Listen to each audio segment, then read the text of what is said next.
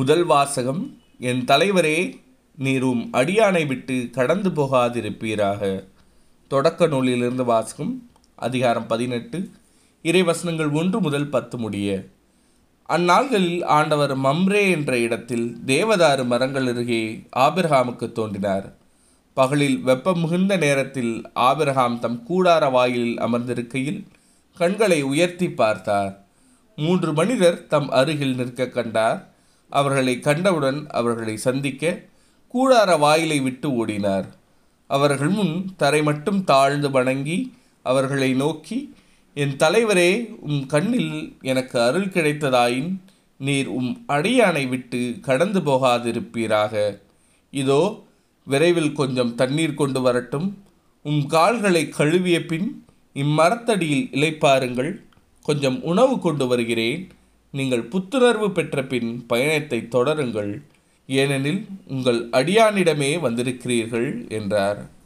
நீ சொன்னபடியே செய் என்று அவர்கள் பதிலளித்தார்கள். அதை கேட்டு ஆபிரகாம் தம் கூடாரத்திற்கு விரைந்து சென்று சாராவை நோக்கி, விரைவாக 3 மரக்கால் நல்ல மாவை பிசைந்து அப்பங்கள் சுடு என்றார். ஆபிரகாம் மாட்டு மந்தைக்கு ஓடி சென்று ஒரு நல்ல இளங்கன்றை கொணர்ந்து வேலைக்காரிடம் கொடுக்க அவன் அதனை விரைவில் சமைத்தான். பிறகு அவர் வெண்ணெய், பால், சமைத்த இளங்கன்று ஆகியவற்றை கொண்டு வந்து அவர்கள் முன்வைத்தார். அவர்கள் உண்ணும் பொழுது அவர்கள் அருகே மரத்தடியில் நின்று கொண்டிருந்தார்.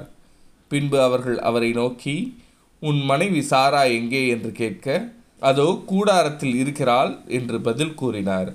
அப்பொழுது ஆண்டவர், நான் இளவேனிற் காலத்தில் உறுதியாக மீண்டும் உன்னிடம் வருவேன். அப்பொழுது உன் மனைவி சாராவுக்கு ஒரு மகன் பிறந்திருப்பான் என்றார்.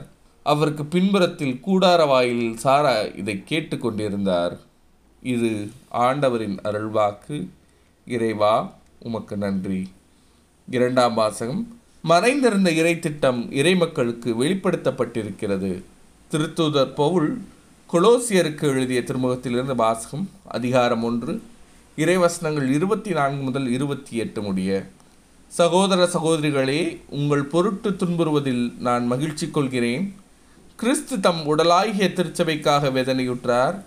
அவர் மேலும் பட வேண்டிய வேதனையை என் உடலில் ஏற்று நிறைவு செய்கிறேன். என் மூலம் இறைவார்த்தையை முழுமையாக உங்களுக்கு வழங்கும் பொறுப்பை கடவுள் எனக்கு கொடுத்தார். எனவே நான் திருத்தொண்டன் ஆனேன். நான் வழங்கும் இறைவார்த்தை ஊழி ஊழியாக தலைமுறை தலைமுறையாக மறைந்திருந்த இறைத்தட்டத்தை பற்றியது. அத்திட்டம் இப்பொழுது இறை மக்களுக்கு வெளிப்படுத்தப்பட்டிருக்கிறது. மக்களினங்களிடையே அது அளவற்ற மாட்சியுடன் செயல்படுகிறது என்பதை தம் மக்களுக்கு தெரிவிக்க கடவுள் திருவுளம் கொண்டார். உங்களுள் இருக்கும் கிறிஸ்துவை பற்றியதே அத்திட்டம். மாட்சி பெறுவோம் என்னும் எதிர்நோக்கை அவரே அளிக்கிறார். கிறிஸ்துவை பற்றியே நாங்கள் அறிவித்து வருகிறோம். கிறிஸ்துவோடு இணைந்து ஒவ்வொருவரும் முதிர்ச்சி நிலை பெறுமாறு ஒவ்வொருவருக்கும் அறிவுரை கூறி முழு ஞானத்தோடு கற்பித்து வருகிறோம். இது ஆண்டவரின் அருள்வாக்கு. இறைவா, உமக்கு நன்றி. நற்செய்தி வாசகம். மார்த்தா இயேசுவை தம் வீட்டில் வரவேற்றார். மரியாவோ நல்ல பங்கை தேர்ந்தெடுத்து கொண்டார்.